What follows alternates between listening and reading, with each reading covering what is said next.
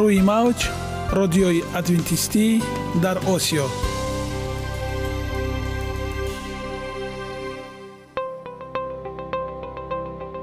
Шунавандаҳои азиз саломи самимии моро пазиро бошед. Ба хотири саодатмандӣ ва хушнудии шумо ба барномаҳои имрӯзаамон ҳусни оғоз мебахшем. Аминем аз шунидани барномаҳои мо баҳраманд мегардед. Барномаҳои мо аз се рубрика иборатанд. Бахши саломатӣ. Ки дар он мо бо шумо дар бораи тарзи ҳаёти солим ғизои дуруст ва пешгирӣ кардани бемориҳо суҳбате хоҳем орост. Ахлоқи ҳамида. Чуноне ки бузурге гуфтааст олитарин арзише ки волидайн ба фарзанд медиҳанд ин тарбияи хуб аст. Нури маърифат ваҳии умедбахш. Розҳои ниҳонии нубувватҳо дар китоби муқаддас. Бо мо бошед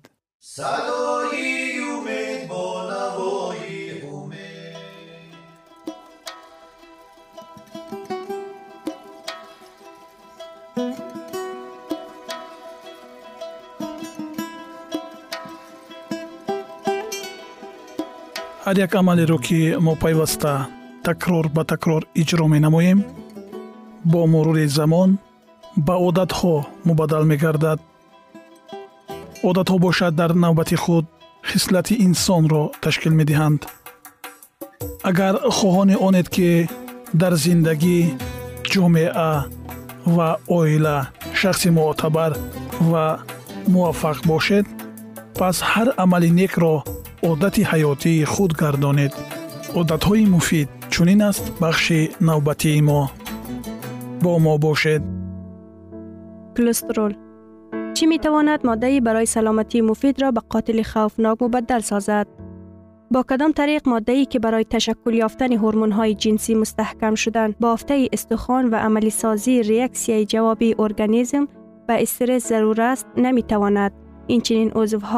аст наметавонад инчунин узвҳо ва бофтаҳоро аз оксиҷен маҳрум созад ба онҳо зиён оварад колестерол метавонад ҳам дӯст ва ҳам душман бошад мо бидуни колестерол зиндагӣ карда наметавонем вале миқдори зиёди он ҳам сабаби марг шуда метавонад сатҳи колестерол дар хун нишонаи муҳимтарини он аст ки хавфи бемории дил сабаби асосии марг дар бисёри кишварҳо чӣ гуна аст агар сатҳи колестерол дар хуни инсон 6.8 мг бар литр бошад آنگاه برای او خوف رخ دادن سکته قلبی با عاقبت مرگاور در مقایسه با اشخاصی که در آنها سطح کلسترول 5.5 میلی گرم بر لیتر است چهار مراتب زیادتر می باشد. مرگ سطح کلسترول را در خون ارسیت معین نمی کند. تعداد کمی اشخاص سطحی از جهت ژنتیکی ویران شده کلسترول دارند. سطح کلسترول اساساً با های غذایی معین می شود. وابسته به آن که انسان چه می خورد سطح کلسترول نمی تواند در دوام چند هفته به طور قطعی بلند و پایین شود. با کدام راه سطح بلندی کلسترول سبب رخ دادن خروج دل می گردد. اکثریت سکته های قلبی به حلقه های تسلب شده شراین که از کلسترول و چرب ها تشکیل یافته اند ربط دارند. حلقچه ها به یماق ها در قفسان لابرهی چرخی ماشین مانند است. آنها نقطه های زخم برداشته دیواره رگ ها را می پوشاند.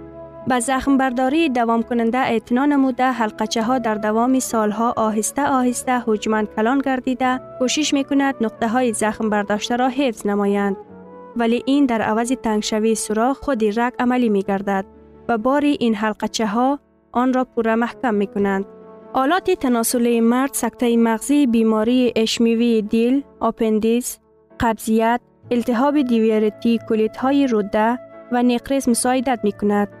ولی برای سالم ماندن مگر ما به روغن ها احتیاج نداریم؟ روغن قسمی حیاتا مهمی هر یک حجره زنده است. ذخیره اساسی نیرو در بدن آدم نیز از روغن ها تشکیل یافته است.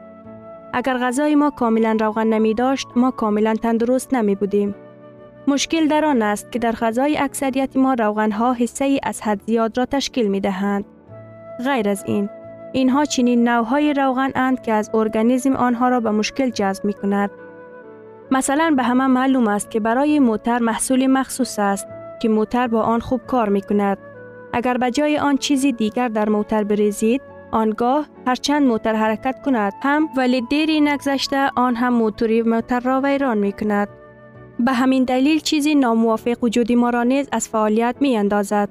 هرچند که این مدت های طولانی امکانیت های زیادی ذخیروی ارگانیسم سالم می تواند نامعلوم ماند. مثلا گرده ها می توانند فعالیت خود را تا دوره از 90 فیصد زیاد شدن ویرانشوی خود دوام دهند. تا لحظه ظاهر گردیدن اولین خروج اختلاج رگ های قلب یا سکته قلب مجرای رگ های دل می تواند در بعضی نقطه های مهم تا 89 فیصد تنگ گردیده باشند. اضافی چربی یا روغن ها در غذا برای انکشاف تسلب شراین محکم شدن و تنگشوی رگ های حیاتن مهم که به عضوهای کالوری و اکسیژن می آورند شرایط مهیا می کند. مقدار زیادی روغن های خون را چسبناک و لخته می گرداند. این باشد گردش خون را ضعیف نموده و با هم چسبیدن حجره های سرخی خون ارتراسیت ها مساعدت می کند. چنین گروه های به هم چسبیده ارتراسیت ها سرباره پوره اکسیژن را برده رساندن نمی توانند. آنها برک های باریک کپلیرها داخل شدن نمی توانند. حجره های از اکسیژن و کالوری محروم شده قابلیت به زخم ها، بیماری ها و مرگ مقابلیت نشان دادن را گم می کند. اکثریت محصولات های غذایی پر روغن مخصوصا محصولات های حیوانی با ترکیب بلندی روغن های غلیظ مقدار زیادی کلسترول دارند که دیواره های رگ های را زخمی می کند.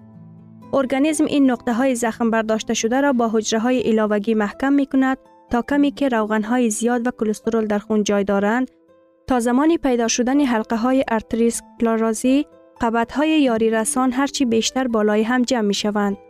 بعد آنها همان قدر کلان می شود که رک های قلب را تنگ می کند و بند می سازند. آنگاه سکته مغزی رخ می دهد.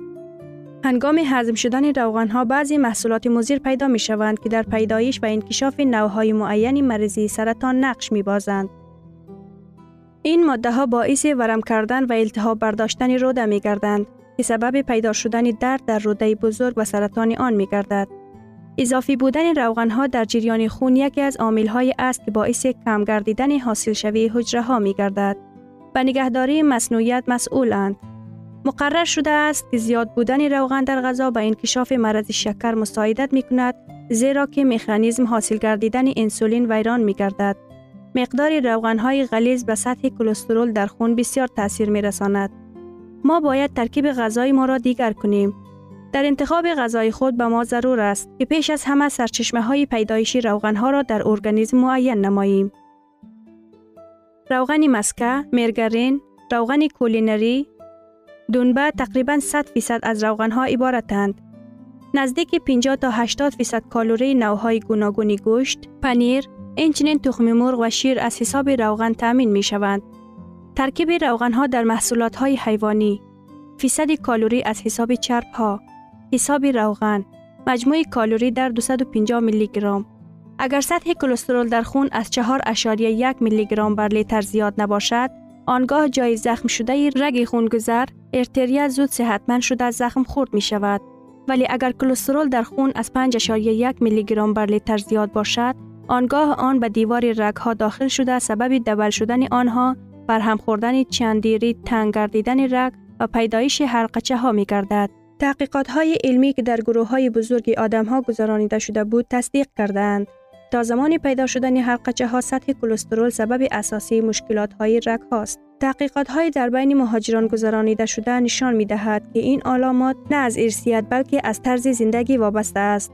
وقتی که اشخاص غذاهای عادی و سالم استعمال کننده به کشورهای از جهت اقتصادی رشد یافته و خوراک فراوان داشته غرب میکوچند دیر نگذشته سطح کلسترول در خون آنها بلند می گردد و در آنها بیماری های رگ که به جمعیت غربی ها خاص است پیدا می شوند. ولی آخر کلسترول برای ارگانیسم ضرور است. کاملا درست ولی این معنای آن را ندارد که ما آن را حتما با غذا باید استفاده کنیم. جگر برای فعالیت حیاتی ارگانیسم مقداری ضروری کلسترول را استحصال می کند. در کشورهای از جهت اقتصادی رشد یافته اکثریت آدمان به طور علاوه روزی 400 تا 500 گرم کلسترول استفاده می کند. محض همین کلسترول اضافی سبب ناخوشی هاست. کدام محصولات ها کلسترول دارند؟ کلسترول فقط در ترکیب محصولات های حیوانی دیده می شوند. محصولات های رستنی کلسترول ندارند. همهش عادی. مقدار کلسترول در محصولات ها شیر بدون روغن 230 میلی لیتر پیله 115 گرم. آیس کریم 230 گرم. پنیر دو پوره ماهی 140 گرم. گوشت گاو خوک مرغ 140 گرم. خرچنگ خوردی بحری 120 گرم. یک زردی تخم. جگر 85 گرم. درست است که کاکس و روغن نخل سطح کلسترول را بلند می کند؟ بله این درست است. حتی در حالی که این روغن های تراپیکی کلسترول ندارند. آنها در ترکیب خود روغن های غلیظ را زیاد دارند. یگانه زیباگی که من آن را می دانم این سلامتی است.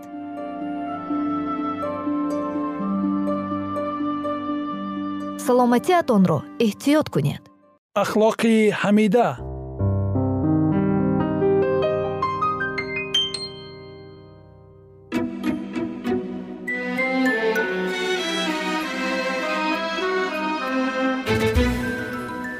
Офариниш. Китоби ҳастӣ боби як ва ду. Бо каломи худованд осмонҳо офарида шуданд ва бо дами даҳони ӯ ҳамаи лашкарҳои онҳо. Зеро ки ӯ гуфт ва иҷро шуд ӯ амр кард қоим гардид. Забур таронаи сиву дуюм оятҳои шаш ва нӯҳ заминро бар асосҳояш барпо кардаӣ. То абад фурӯ нахоҳад ғалтид.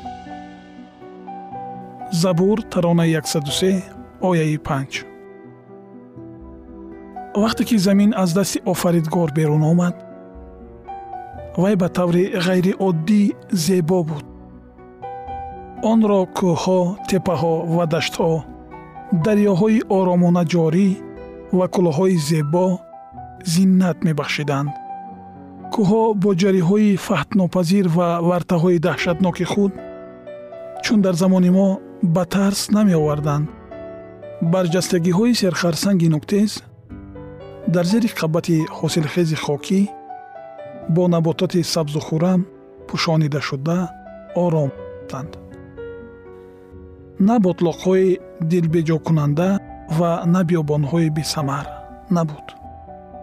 Балки танҳо бутазорҳои дамида баландшуда ва гулҳои нафис дар ҳама ҷо нигоҳро навозиш мекарданд. Дарахтони назар ба замони мо хеле бузург. Баландиҳои теппаҳоро зиннат медоданд.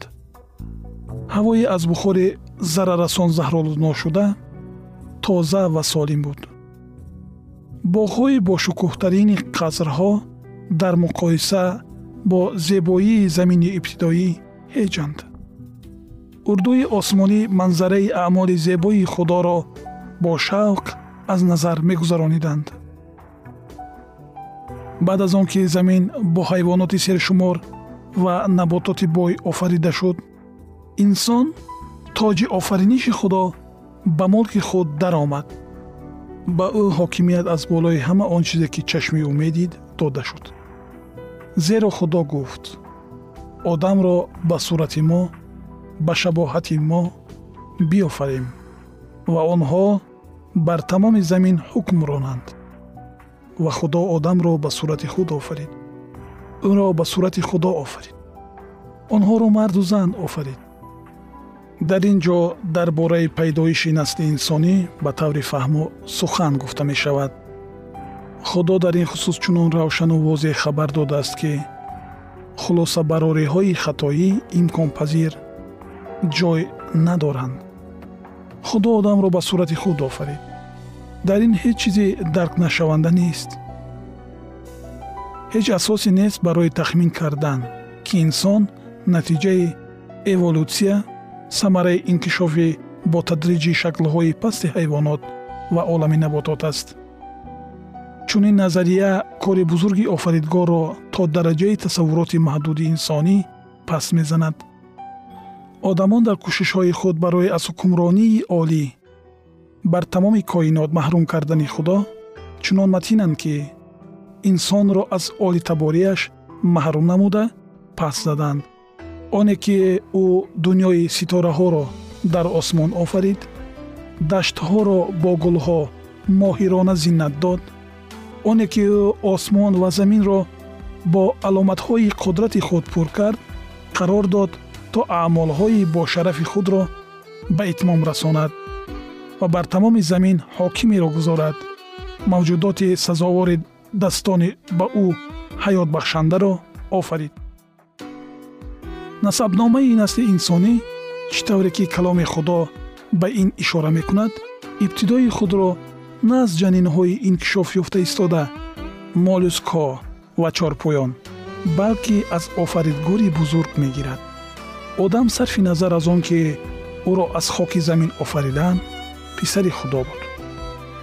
Чун намояндаи худо ба ӯ аз болои мавҷудотҳои поёнӣ ки ҳокимияти худовандро дарк ва эътироф карда наметавонистанду аммо қобилияти инсонро дӯст доштан ва ба ӯ хизмат кардан ба онҳо ато шуда буд ҳукмронӣ кардан таъин гардида буд. Дар таронаи забур омадааст. Ӯро бар аъмоли дастони худ ҳукмфармо кардаӣ. Ҳама чизро зери пои ӯ гузоштаӣ. Ҳама гусфандон ва говонро. Ҳамчунин ҳайвоноти саҳро мурғони осмон ва моҳиёни баҳрҳо ҳар чиро ки бо роҳҳои баҳр гузар мекунанд. Забур таронаи ҳаштум ояи ҳафт ва нӯ инсон бояд ҳам зоҳиран ва ҳам бо хислати худ ба худо монанд шавад. Гарчанде фақат масеҳ мазҳари моҳияти ӯст ки дар ибриён боби якум ояи се омадааст аммо одам ба шабоҳати худо офарида шуда буд. Дар ибтидо табиати ӯ дар ҳамоҳангӣ бо иродаи худо қарор дошт. Хират ба дарк намудани ҳақиқатҳои илоҳӣ қодир буд. Ҳиссиётҳои ӯ пок буданд шавқу рағбатҳо ва нафс ба хират итоат мекарданд. Одам муқаддас ва хушбахт аз он буд ки сурати худоро дошт ва дар итоаткории комили иродаи ӯ зиндагӣ мекард. Одами офаридаи худо қаду қомати боазамат ва таносуби бенуқсони андомро соҳиб буд. Чеҳраи ӯ ки бо сурхии рухсораи солим ишора шуда буд хушҳолӣ ва шодиро баён мекард. Одам нисбати сокинони ҳозираи замин хеле баланд буд. Ҳаво каме аз одам паст хушандом ва зебо буд ҷуфти бегуноҳ ҳеҷ гуна либосҳои сунъиро намепӯшед ба мисли фариштаҳо онҳо дурахши нур ва ҷалолро ба бар карда буданд ва то он даме ки дар итоаткорӣ ба иродаи худованд зиндагӣ мекарданд ин либосҳои нур дар тани онҳо буданд. Шунавандагони азиз идомаи ин мавзӯи ҷолибро дар барномаҳои ояндаи мо хоҳед шунид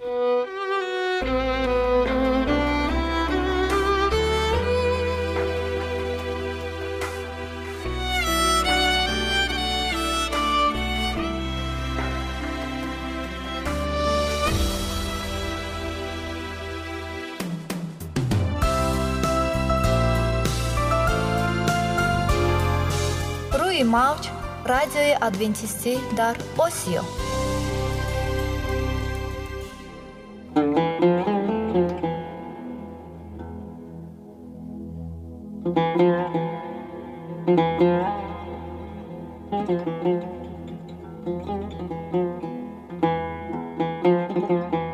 дуруд бар шумо шинавандагони азизи мо бо арзи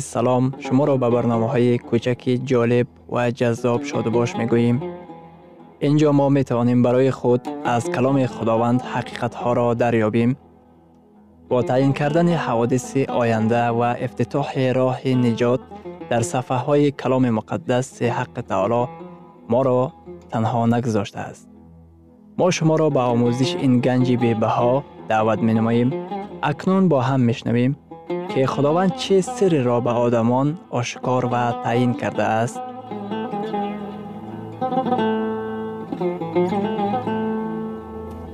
ваҳйи умедбахш умедбахш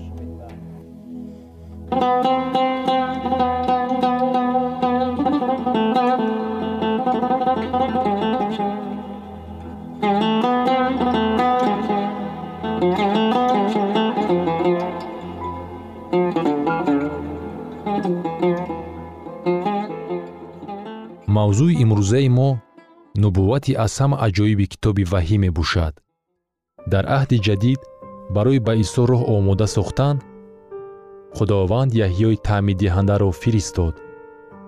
Агар барои ба дуюмбора омадани масеҳ тайёр будани мо дар худованд муждаи махсус намебуд ба мо ҳайратангез менамуд. Агар дар ин рӯзҳои охир худованд муносибати худро нисбат ба ҷаҳон дигар мекард барои мо аҷиб менамуд дар давоми таърихи инсоният худованд хабар мефиристад то ки фарзандони худро ба ҳодисаҳои дуньёро ба ҷунбиш оваранда омода созад. Ва имрӯз низ ӯ ба одамон муждаи махсус мефиристад то ки онҳоро барои дуюмбора ба замин омадани масеҳ омода созад. Ин моро ба эътиқоди муҳим наздик мекунад. Агар ин дар китоби муқаддас мавҷуд бошад ман ба ин эътиқод дорам. Агар ин ба китоби муқаддас ихтилоф намояд ин барои ман нест. Муждаи ба дуюмбора омадани масеҳ омода будан ин муждае барои замони мо барои мо ва фарзандони мост. Магар ин ҳақиқат нест? Дар китоби охирини китоби муқаддас китоби ваҳӣ худованд муждае дорад ва моро зарур аст ки ба онҳо сарфаҳм равем. Ин муждаи бағоят муҳим аз китоби ваҳӣ барои замонҳои охир барои дуньёи мо аҳамияти бузург дорад.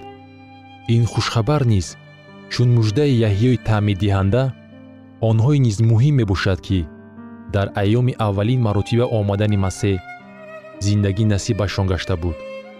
Ин хабарро мо дар маркази китоби ваҳӣ дучор меоем биёед ин хабарро мехонем. Дар китоби ваҳӣ дар боби чордаҳум дар ояти шашум. Ва фариштаи дигареро дидам ки дар миёнаи осмон меистод ва инҷили абадӣ дошт то ки ба сокинони замин ба ҳар халқ ва қабила ва забон ва қавм башорат диҳад. Китоби муқаддас баён менамояд ки муждаи худоро дар хусуси замонҳои охир фариштагон гирифта мегарданд. Ин муждаи таъҷилӣ аст. Фариштагон дар ҳаво буғ шуда намераванд. Онҳо барои расонидани ин мужда бо сурат парвоз хоҳанд кард. Хабар барқвор расонида мешавад то ки ба тамоми кунҷҳои замин рафта расад ин хабари умумиҷаҳонӣ мебошад. Ва ин хабар бояд ба ҳар як кишвар миллат ва қавм рафта расад. Донистани ин мужда барои ҳамагон муҳим мебошад то ки ба баргаштани масеҳ тайёр шаванд. Барои замонҳои мо аз ин дида муждаи муҳим нест. Ин мужда инсониятро ба кадом воқеа омода месозад? Дар китоби ваҳӣ дар боби чордаҳум дар оятҳои чорда ва шонздаҳ мо мехонем. Ва нигоҳ кардам ва инак абри сафед ва бар абр касе ба монанди писари одам нишастааст ва бар сараш тоҷи тилло ва дар дасташ дости тез дошт ва фариштаи дигар аз маъбаде ки дар осмон аст баромад ва ба нишенандаи абр нидо кард дости худро ба кор андоз ва дарав кун чунки вақти дарав расидааст. Зеро ҳосили замин пухта аст ва нишинандаи абр дости худро бар замин андохт ва замин даравида шуд. Ин дарави ҳосил дар китоби ваҳӣ чӣ маъно дорад. Дар инҷили маъто дар боби сенздаҳум дар ояти сивнуҳум мо мехонем ва душмане ки онҳоро кишт иблис аст.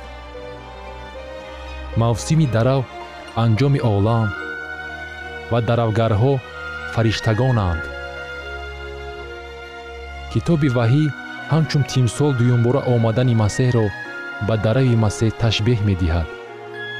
Муждаи се фаришта одамонеро ки рӯзҳои охирини зиндагӣ дар таърихи замин насибашон гаштааст ба бошарафона бо ҷалол баргаштани худованд тайёр мекунад. Ба наздикӣ он рӯз фаро мерасад масеҳ бармегардад. Осмонҳо аз ҷалоли худованд мунаввар мегарданд. Ба салтанати бадӣ хотима дода мешавад.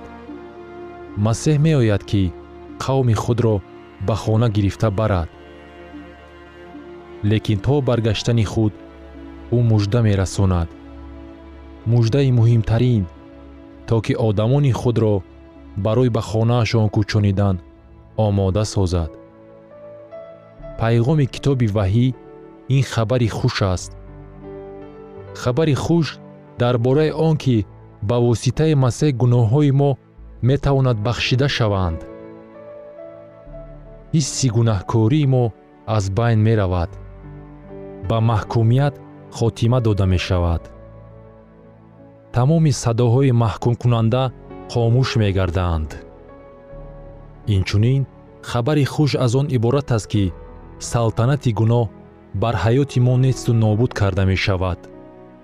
Завлонаҳои моро занҷирбанд карда пора пора карда мешаванд зулмоти гуноҳе ки моро ҳабс карда буд кушода хоҳад шуд ба туфайли масеҳ мо метавонем озод бошем. Ҳавории павлус ин хабари хушро дар номаи якуми қуринтиён чунин тасвир менамояд. Дар боби понздаҳум дар ояти сеюм ва чорум. Зеро ки дар аввал он чиро ки низ қабул кардаам ба шумо супурдаам ки яъне масеҳ мувофиқи навиштаҳо барои гуноҳҳои мо мурд ва дафн карда шуд. Ва мувофиқи навиштаҳо дар рӯзи сеюм зинда шуд. Масеҳ барои гуноҳҳои мо мурд. Марги масеҳ нуқтаи миёнаи хабари хуш аст. Умеди мо бо салиби масеҳ устувор гардидааст имони мо иборат аз он нест ки мо барои худ чӣ амалҳоро ба ҷо меоварда бошем. Балки аз он иборат аст. Масеҳ барои мо чӣ амалеро ба ҷо овард? Ба туфайли салиб наҷот кафорат файз ва марҳамат аз он нимо гаштаанд. Барои инсоният дигар роҳи наҷот вуҷуд надорад. Дар инҷили юҳанно дар боби сеюм дар ояти шонздаҳум омадааст зеро худо ҷаҳонро чунон дӯст дошт ки писари ягонаи худро дод то ки ҳар кӣ ба ӯ имон оварад талаф нашавад балки ҳаёти ҷовидонӣ ёбад